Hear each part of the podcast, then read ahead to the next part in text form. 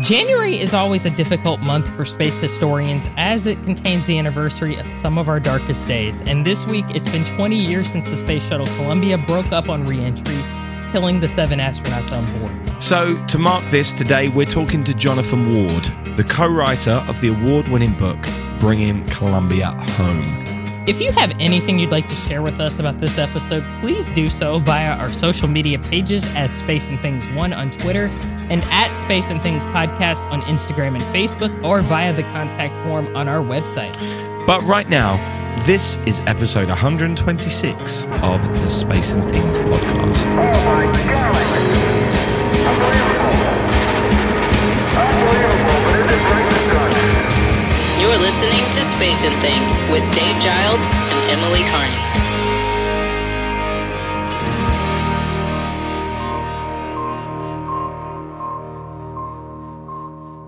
I'm Emily Carney. And I'm Dave Giles, and welcome to episode 126 of the Space and Things podcast. Before we get started, Emily, I meant to talk about this a couple of weeks ago. Did I see you doing something at the American Space Museum in Titusville? I think we got mentioned in the live stream for them, because I came by the museum a few weeks ago, and I just hung out there. I love the American Space Museum. It's such a cool place.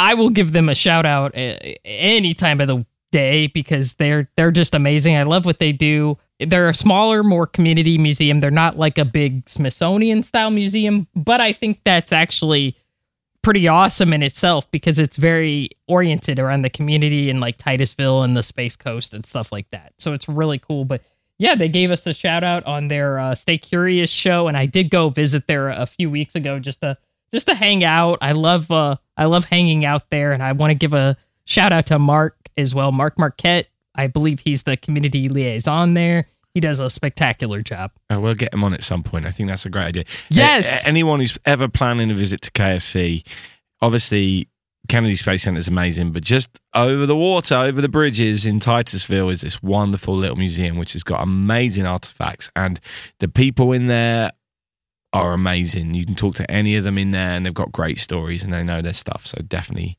get over there. Okay, so this is one of those episodes which is always difficult to know how to do, so hopefully we will get the tone right. 20 years ago, on the 1st of February 2003, the Space Shuttle Columbia disintegrated over Texas as it attempted re-entry, and the 7 astronauts on board were killed. What followed was the largest ground search operation in US history, and a post-flight investigation discovered that a piece of foam which broke off the external tank when the shuttle launched had severely damaged the left wing of Columbia, which caused the fatal accident. Bringing Columbia Home is the inside story of the disaster and the recovery, and how the darkest hours can bring out the best of people. The book won the Space Hipsters Book Prize for the best book released in 2018. Today, we're joined by Jonathan Ward, one of the co-authors of that book. We previously had Jonathan on the podcast along with astronaut Eileen Collins, as he co-authored her incredible book, which came out a couple of years back now. And that is also worth checking out. Jonathan wrote Bringing Columbia Home with Michael D. Leinbach, who was the last launch director in the space shuttle program at Kennedy Space Center, and who was responsible for overall shuttle countdown activities until the end of the program in 2011. Quoting the back of the book, Jonathan works to bring the thrill of the space program to life for the general public as a solar system ambassador for the Jet Propulsion Laboratory and a fellow of the Royal Astronomical Society. He is the author of 2 previous books on space exploration, Countdown to a Moon Launch, Preparing Apollo for its Historic Journey, and Rocket Ranch, the nuts and bolts of the Apollo moon program at Kennedy Space Center. So let's talk to the excellent Jonathan Ward. The very first night we were up there, just before we went to bed, I got to see, I took the time to watch a sunset. And the sunrise happens, and 45 minutes later the sun sets. And then the sunrise 45 minutes later, and then the sun sets. Well, this one, just before we went to bed, we took time to look at it. And I felt quite humbled by the whole thing, by the fact that here I was finally being allowed to realize this dream that I'd had for such a long time. And I can say that I certainly had a great feeling of thankfulness in that. So welcome back, Jonathan, and thank you for joining us again. So first, let's set the scene. So tell us of the motivation to write the story about Columbia's recovery. I would have to say, in all honesty, that it was a complete surprise to me that this came up. I was meeting with Mike Leinbach at the funeral of a mutual friend of ours who had been a launch test conductor in the Apollo era. He always said that Mike was the best person that he ever hired. I never got a chance to meet Mike while Norm was still around, and At Norm's funeral, I recognized Mike, went over and introduced myself and suggested we go out and have a couple of drinks and tell some stories and about our mutual friend. And at the end of that lunch, Mike said, you know, I always wanted to write a book about Columbia, but I never had the discipline to do that. And I had the sense, I guess, to say, well, let's talk about that. And we got together a couple of weeks later and started talking about it. But the original motivation was for Mike to tell the story of his team from Kennedy Space Center that went out to recover debris and then come back and put it together. So that was the original motivation for the story, and then the story grew as we got farther and farther into it. And why do you think so many people banded together to recover this space shuttle and its crew? Many who perhaps didn't even have an interest in spaceflight at that time.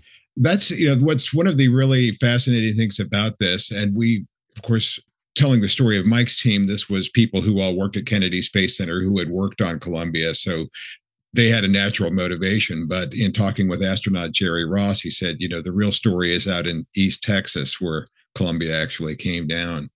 And to them, it was really fascinating. A lot of them didn't even realize there was a space shuttle going overhead that day. And they heard this tremendous explosion, this series of rumbles that went on for 15 to 20 minutes. It was basically 84,000 pieces of the space shuttle breaking the sound barrier and the overlapping sonic booms of all of that. So these people, thought it was everything from a pipeline explosion to trains colliding, to jets colliding, to the coming of the end of times, or a nuclear explosion in New Orleans. So, these folks, of course, then as pieces of the shuttle started coming down and as the astronauts were found later that day, the first of the astronauts were found later that day, it became for them something very important for them to do. They seemed to take that very personally, and I think that's one of the most touching things about this story was that it really was people who took personal ownership to try to bring the crew back home with dignity. So Bringing Columbia Home deals with tragedy. And I know, as a writer, tragedy is really hard to write about in a way that's tasteful and respectful. And Bringing Columbia Home really tells the story in a tasteful, respectful manner. And it tells really an oddly hopeful story that has an uplifting side, if that even makes sense. Did you and Mike Leinbach really expect the book to have that tone when you guys first started working on it? That was actually one of the primary goals for the book. From the very outset, Mike said, I do not want to tell the story about what was going on in the cockpit at the time of the breakup. I don't want to talk about the condition of the astronauts when they were found. We don't need to go into that at all. We need to talk about dealing with the tragedy and dealing with the human side of that. That was one of the things that I guess really impressed me about Mike as being the consummate engineer and the launch director. You figure these are people who were probably not necessarily emotionally with it, but it was extremely compelling in talking with him from the very outset when he talked about the things that he needed to do to give his team emotional space to work during the reconstruction of the shuttle in the hangar, and also the people who were out in the field. He was very, very much in touch with what was going on with those folks and had his pulse on the emotions of his team from the very beginning, and had the right mix of giving people space to do what they needed to do to deal with grief that just popped up at unexpected times, but then also to celebrate things that went well. So, again, we deliberately wanted to make this as tasteful as possible. Mike made that commitment to the crew families that we were going to make this, this was not going to be a salacious book. Of course, that's the question we get a lot. People want to get into the more gory details about things, and we tell them that this really not what we're here to tell the story about. Yeah. We've had a couple of questions from some of our patrons, which I feel might fit in here. Sure. First of all, from Don, and I feel like this does follow on quite nicely. Don Irwin has said, is there a special story from interviewing someone involved in the recovery, NASA or other, that did not make it into the book? There are a number of stories. It was funny. One of the things that I was reflecting on, probably the biggest complaint that I get about the book is that there are too many people mentioned in there. And, you run into the problem of we only had so many words we were allowed to put in the book. So there were some stories that we just had to leave out because they didn't really advance the story overall. I wish we could have told more. And of course, as soon as the book came out, I meet more and more people who are like, gee, I wish I'd talked to that person because they have another fascinating story to tell. You know, when you have 24,000 people who were involved in this thing, there's going to be stories from everybody. And it's my hope that if you do have a Columbia story that we haven't captured, that you will record that and save that. I'm hoping, that people will use that information to go to the Remembering Columbia Museum in Hemphill, Texas. That seems to be a logical repository for a lot of the stories, or else the Apollo Challenger Columbia Lessons Learned program at NASA also collects a lot of this information. But yeah, there were a lot of really touching stories. There were some that were more personally identifiable than others. There were some that were a little too emotionally wrenching. I mean, if you think this one is a story of grief, there were some stories I heard that we just felt we couldn't put in the book just to spare the reader. Wow. There are a number of stories out there, but I'm very happy with the ones that did make it in there, into the book. Yeah, absolutely. Some real beauts in there. Rachel Franklin has also got in contact, and she said, first of all, thank you for writing such a comprehensive and respectful book about Columbia. I have been able to share the content with my students without worrying of anything inappropriate. Have any new parts, pieces, or debris been recovered in recent years? I have read news stories of new discoveries that may have changed the known facts, but not all seemed credible. Okay. Yeah, there's nothing that we have found that has changed any of the facts. The latest piece that I'm aware of was a piece of tile that turned up in a farmer's field in Texas. I want to say it was 3 or 4 years ago. He was turning over a field and found a piece of tile. We very, very clearly have found the pieces from around the left wing where the breach in the wing occurred, and so it was very clear that was the cause of the accident. So yeah, there was nothing that would have changed that I'm aware of that would have changed anything. I think there are probably still lots of pieces out there. I mean, there are 6 power heads on the 3 engines. 3 of them have been recovered. 3 of them are still out there buried in the mud somewhere in Louisiana. Wow. Those things hit the ground at Mach 2 and buried themselves under probably 15 feet of mud and out in the middle of nowhere. So, they may turn up someday. Yeah.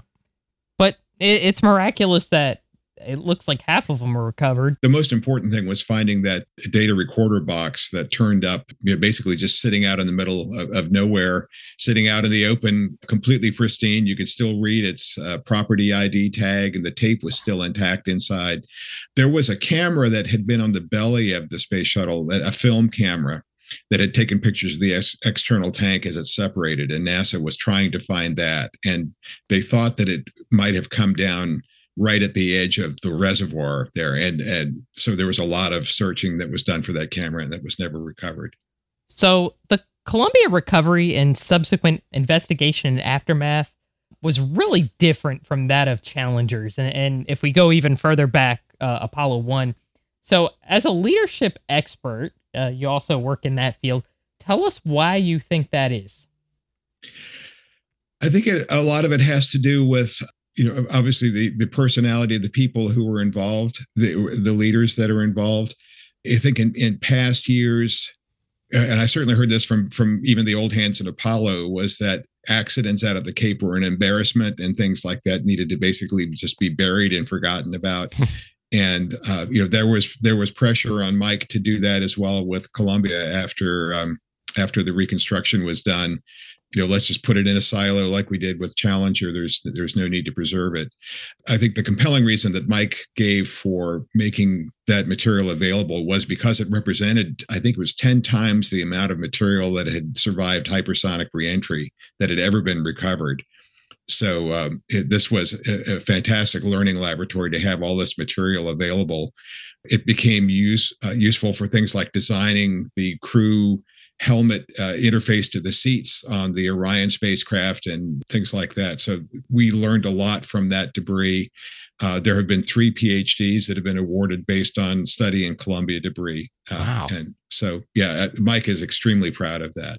And the other thing, of course, is that NASA doesn't make it mandatory, but it's strongly suggested for anybody who comes to work at the Cape that they tour the Columbia reconstruction room to see the debris as a lesson learned for what happens if you make a bad decision, or if you fail to make a decision, or if you don't speak up when something is going on. So this is, they don't require contractors to do it, but they strongly encourage people to go through that and kind of recognize that there are consequences to your actions or lack of actions, no matter what level you are within the organization. Very, very powerful leadership lesson. Absolutely. Another one of our patrons, Todd Oliver, has sent in a comment, which I'm going to add a question to, because I think it does lead on from what Emily just asked. And his comment says this: I only have a comment, which is that Challenger was treated as a national tragedy, while the loss of Columbia was largely ignored. I believe that this was due to the fact it was lost on descent, so the loss wasn't televised. I think this allowed the investigation to go under the radar, as the findings were even more damning than Challenger, as NASA had almost lost Atlantis years earlier. Do you think there is a disparity between how the two missions are remembered by the general public? I know if you go to any of the space centers, obviously they're both very much honoured with respect equally, in my opinion. But do you think this was largely ignored by the general public? That's my contention. And it's funny that there's a YouTube video that I recorded from one of the talks that I gave at Space Fest. And I start off by saying that most people don't remember Columbia. And I get a lot of angry comments back from folks saying, of course, people remember Columbia. But I've asked even my relatives, I said, tell me what you remember about the Columbia accident. And they can't recall what the image was. We, of course, we had that image of Challenger that's burned in everybody's mind. There is a similar type of image from Columbia that people might recognize when they see it. So I do believe that it is not as well remembered as Challenger. Part of what I also do when I give a lot of talks about Columbia is that I remind people of the context of what was going on. That we were 16 months after 9/11. We were at war in Afghanistan, and we were in the middle of debate about invading Iraq. And in fact, the day that black box was discovered was the day that we had invaded Iraq. Wow! And so they broke into the coverage of that bombing of Baghdad to announce that they'd found that thing. But that's why we don't remember it, to my knowledge. What was kind of embarrassing was that at the 15th anniversary commemoration service in Hemphill, Texas, the congressman from that district was saying, of course, we all remember what happened when Columbia was launched and it blew up after it launched and the pieces fell in Texas. And people were just like looking around each other and saying, oh, my God. So, even he didn't remember exactly what had happened. Boy. Well, obviously, you had the Christopher McAuliffe effect with the Challenger disaster, which you didn't have with the Columbia one, though, right? If I may interrupt for just a second. Actually, it's funny because there were 2 other national heroes who we don't get as much recognition here in the States. Kalpana Chawla, she had a huge following in India, and of course, Ilan Ramon. There was a big backlash from Israel against the United States that we had not done enough to protect Ramon, even though we probably had more security for that launch than there had ever been for any previous or subsequent launch. Yes, sorry, yeah. I probably meant more within the US, which is what I felt we were talking about. But of course, yeah, there is that global impact as well. So it's nearly been 20 years since that awful morning that we learned of Columbia's breakup. Many of us woke up to that news in the United States. I don't know how Dave found it out, but it happened early in the morning here. So what do you think the biggest lesson learned is from the entire Columbia story, whether it be from launch to recovery? Well, I think if you go back to the Columbia Accident Investigation Board report, it really is. It's about that this was as much a failure of organizational culture as it was about the hardware. That, despite NASA having learned a lot of lessons after the Challenger accident about how you have to make sure that debate happens and that people who have concerns can elevate that, over the course of 20 years, a culture begins to disintegrate and deteriorate again. And you become prey to the same pressures of you know, maybe not explicitly launch fever, but, you know, if you've only got so much time to get something done, you know, we were trying to get the International Space Station completed, or the U.S. portion of it completed by the next year, and the space shuttle program had been grounded for several months because of technical issues. So NASA was behind the ball. We had technical issues that had cropped up. They had caused damage on previous flights, but nothing serious enough to warrant, in NASA's mind, grounding the program. And if you go back and look at it, they certainly should have grounded the space shuttle. 2 launches before Columbia, a piece of foam came off and dented one of the solid rocket boosters that was recovered. That was dispositioned as saying, you know, hey, it survived. We got to keep pressing on. So to me, the big lesson learned from that is that you've got to find ways to step back and take a look at what kind of pressures you're putting yourself under, what kind of assumptions you're making that could be putting a program at risk. One of these things, okay, we're in such a hurry to get the space station built.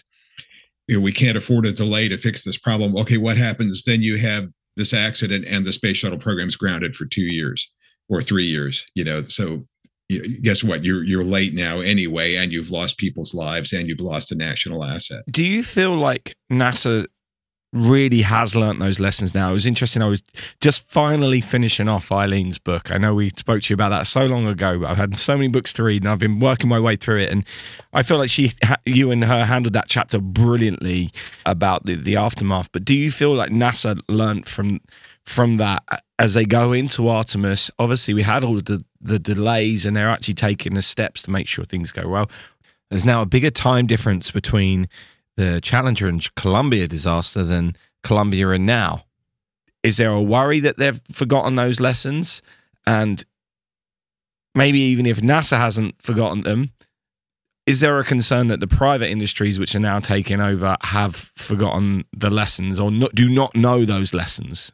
You know, that's a great question. And, you know, if you talk informally off the record to a lot of the NASA hands, you know, they're all saying that they're really concerned about what's going to happen the first time SpaceX loses somebody, or Blue Origin loses somebody, or Virgin does. You know, and Virgin did lose one of its test pilots in a test. And that kind of thing is going to happen. Space is a dangerous environment. I hope NASA's learned its lesson, but it's one of those things that, you know, you just can't do it one time and walk away from it. You have to have continued reminders and refreshing. You have to have a way for people to be able to elevate. If something is not going the way it's supposed to go, how do you get that concern elevated and taken care of? People that I talk to, of course, there's the ones that you talk to who said, hey, we knew this foam was a big issue.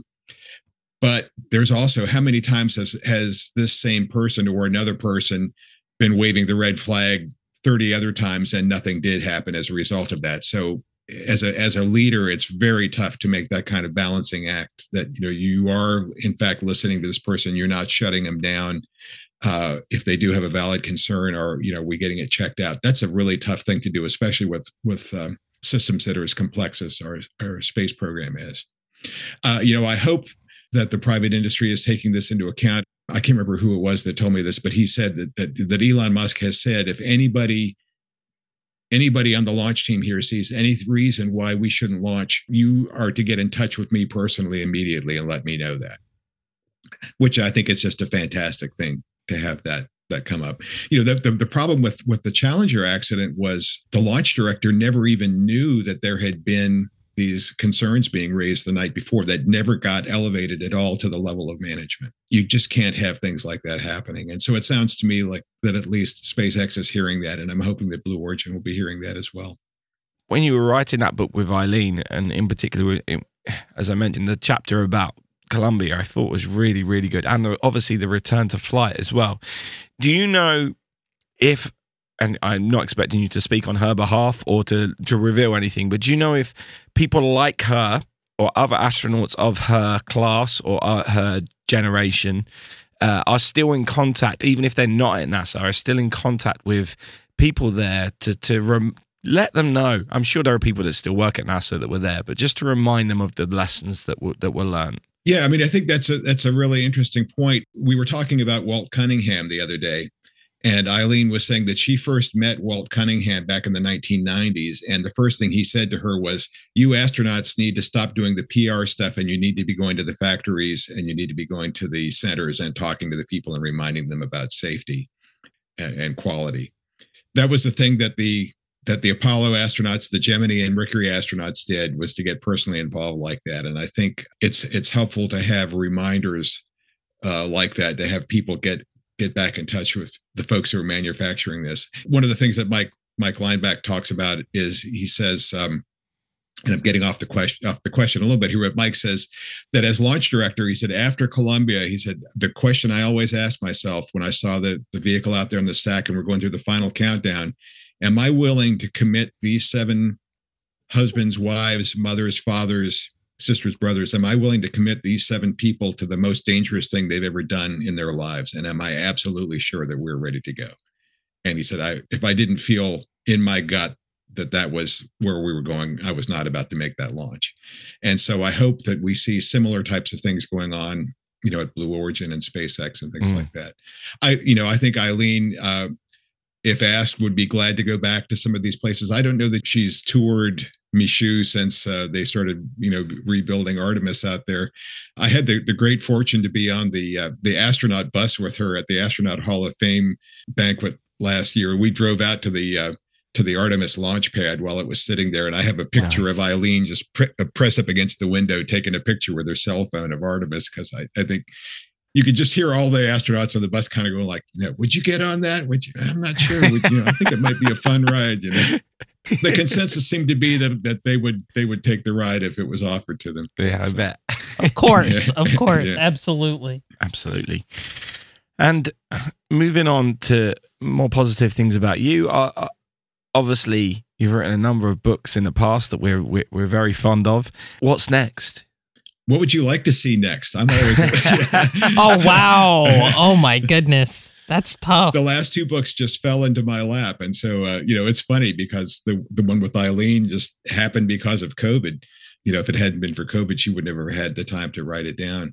My agent doesn't want me to get pigeonholed as the writer of other people's memoirs. He thinks I need to write something on my own, which I think is a good idea, but it's, of course, tough to come up with an idea for that. I'm thinking something astronomy related. I'd like to maybe do a book about the big observatories in the world. I think would be kind of fun, like a coffee table book about those or something might be fun to do. That would be awesome. I would definitely get that because I don't know much about astronomy, so that would be cool. A good way to write off some trips to the Azores and other places like the Canary Islands. Yeah, there you go. Yeah. There you go. Exactly.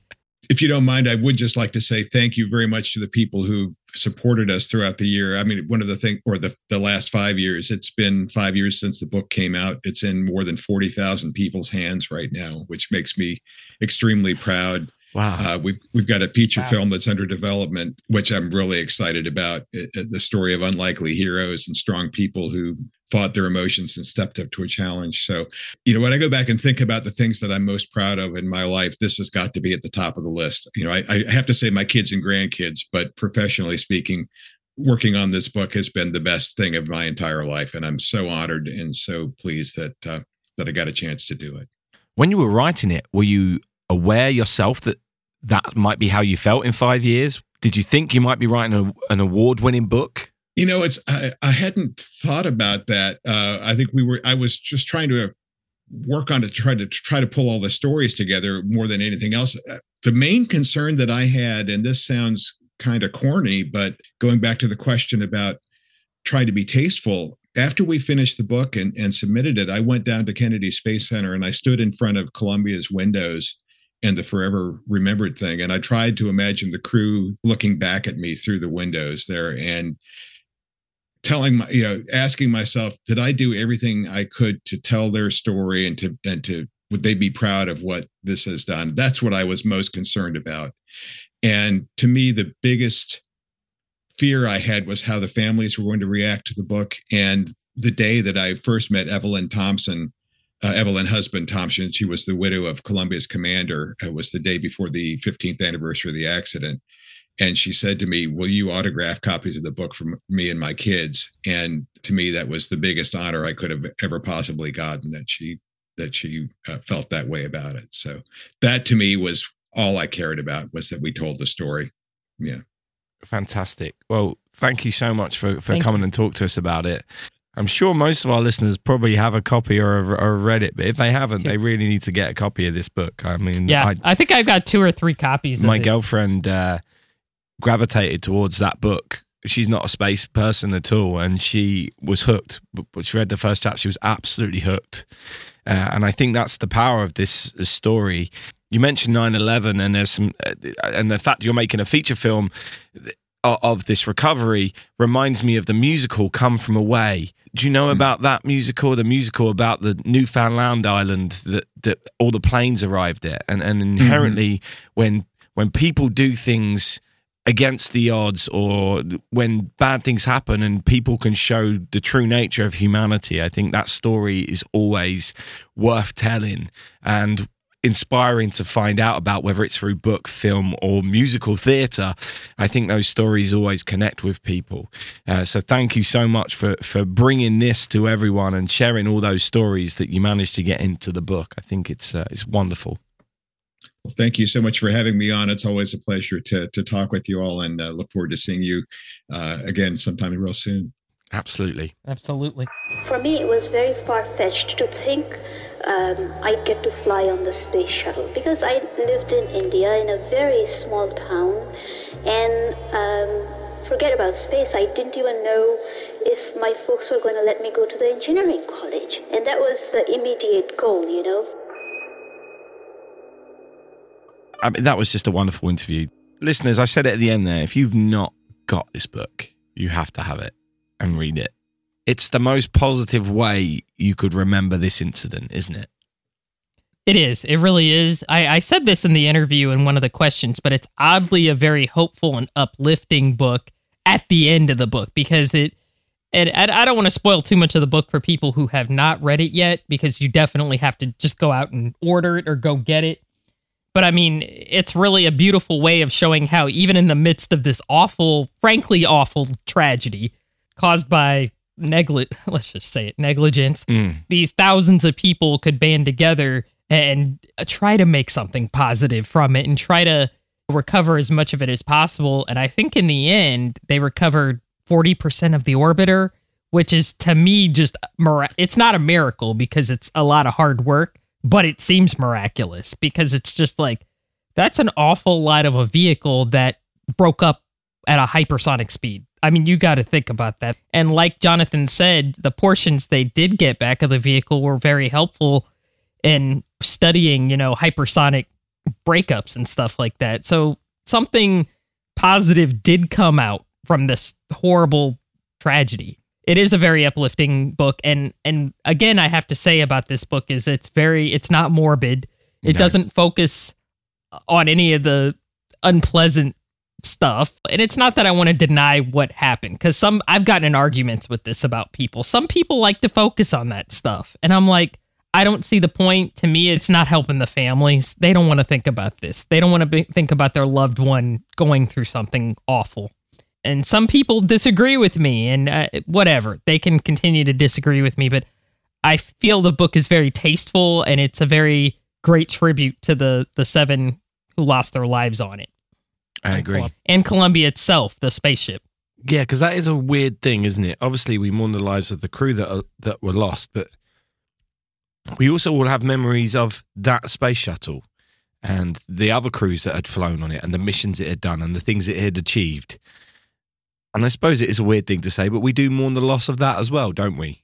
Yeah. Hail Columbia, the space shuttle movie from the 80s. I mean, that's still like one of my top movies, not even a space movie, but just a movie of all time, because it was just so gorgeous. The launch sequence in that movie is just, it's only beaten by the Apollo 11 movie, the launch sequence in it. I mean, it's just exquisitely beautiful, and it's just power. Like, if you turn that volume up, your speakers are going to be gone, you know, basically, because it's so incredible.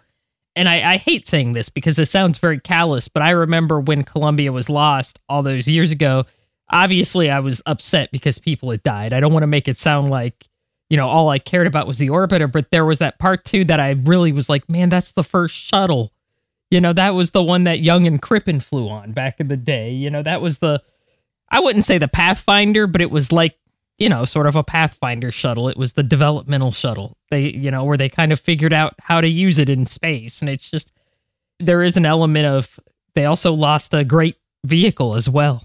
Yeah, for sure. I was 17 years old when this happened. And, you know, there are those times in your life when you'll always remember where you were.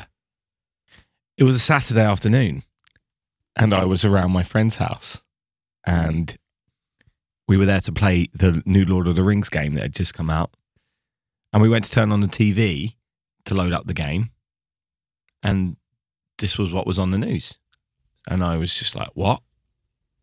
That, what? This can't be right. This can't be right.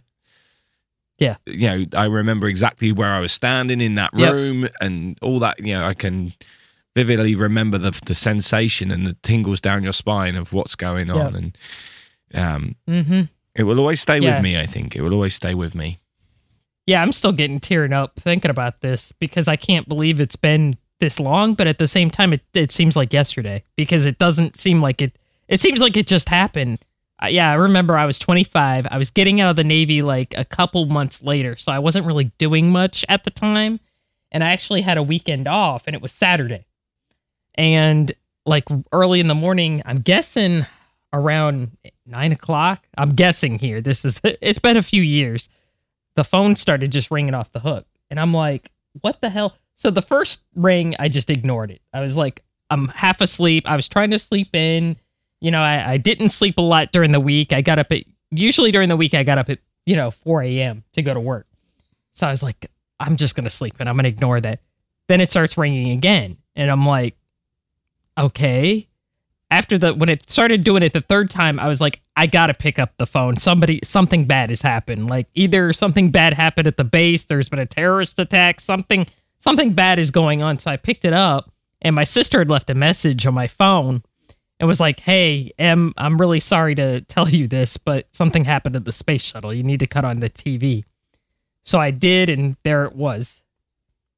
I'm glad I heard it from my sister before I just cut the TV on and figured it out, you know, because I think having her tell me about it kind of softened it a bit. Like, now I at least know what to expect. You know, I knew something bad had happened, but I think I watched TV for, like, the rest of the day.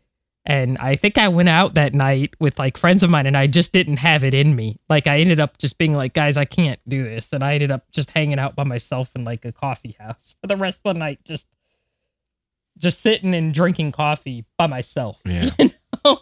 But yeah, I'll never forget it. Yeah, I'm pretty sure you were very young when this happened, but it's the same thing when Challenger happened. I'll never forget that. Yes. Yeah, I mean, I was 7 months old. So I think that's why.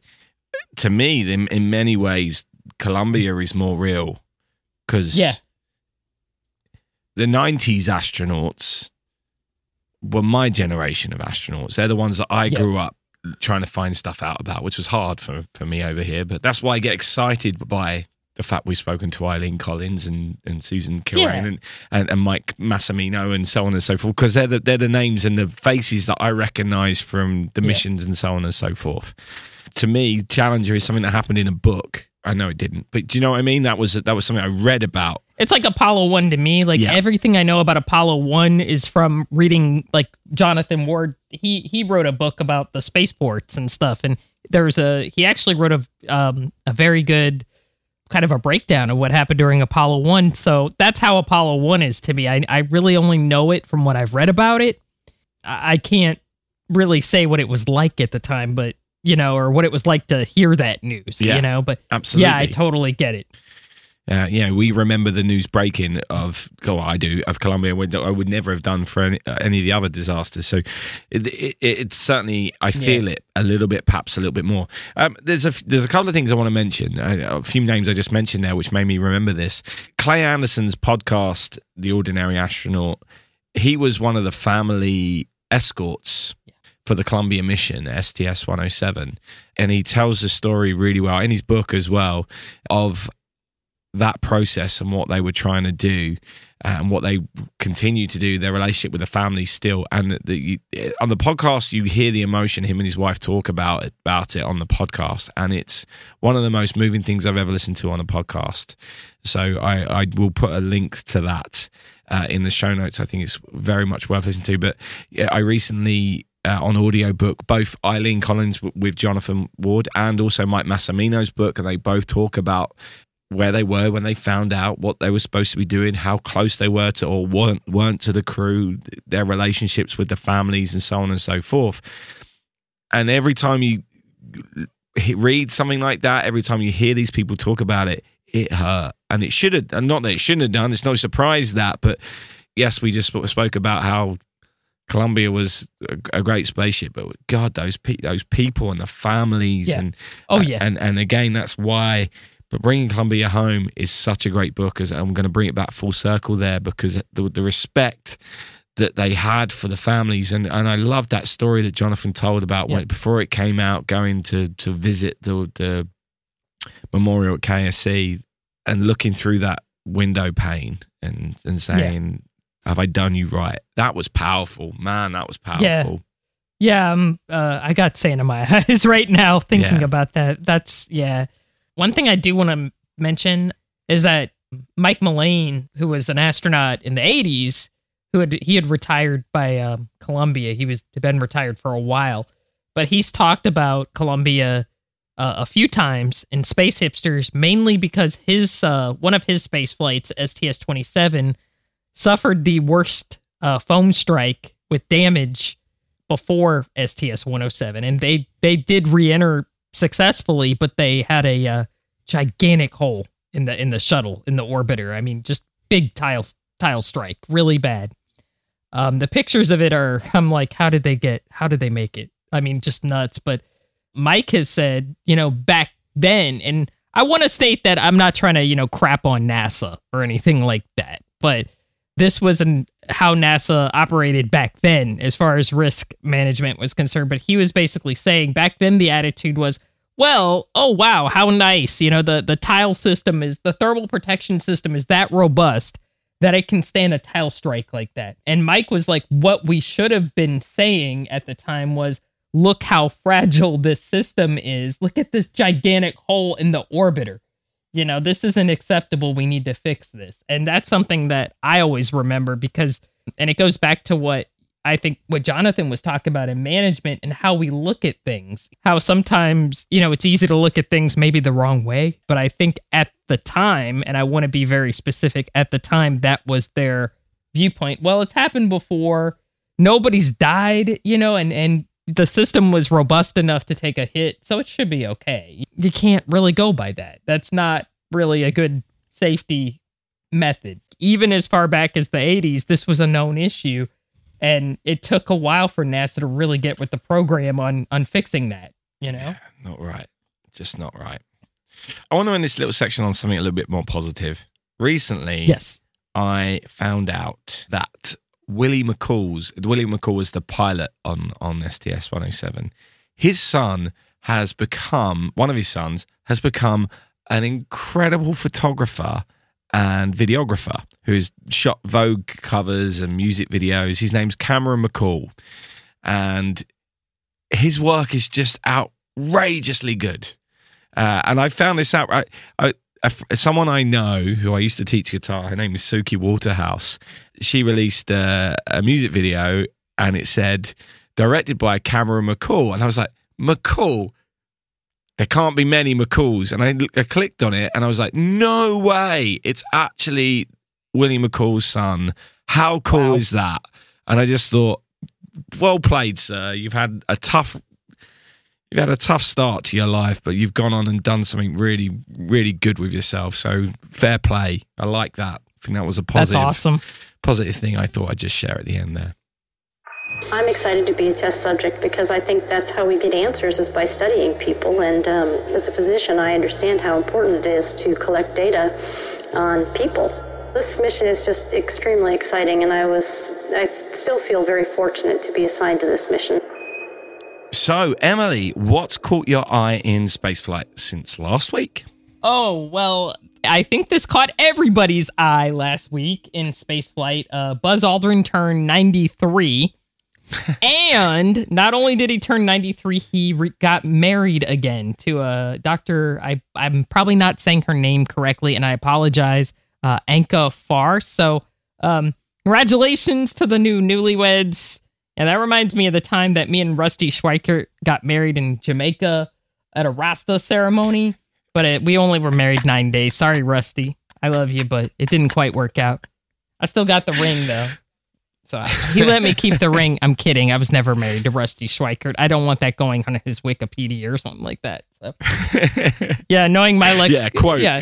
Episode 126, Space and Things podcast. Yeah, I'm going to get sued by Rusty Schweikert. Like, God, Rusty's going to be like, what the hell did you do? I love you, Rusty. If you're out there listening, I love you. I'm just kidding. I love you, not in that way. So, yeah. This Buzz story definitely caused your Space Hipsters admins a few headaches then. Yes, it did. We had probably... Oh, God. I couldn't even count. Everybody reposted it, and some of the comments were a little interesting. That's all I'm going to say. I'm not going to repeat some of the comments that we had to delete because they were a little crazy. But they were interesting, to say the least. So, yeah, that did cause us a few headaches for a few days. When the announcement flashed that he'd gotten married, I was like, oh, God, we're going to have the worst night. We're going to have the worst night. Yeah.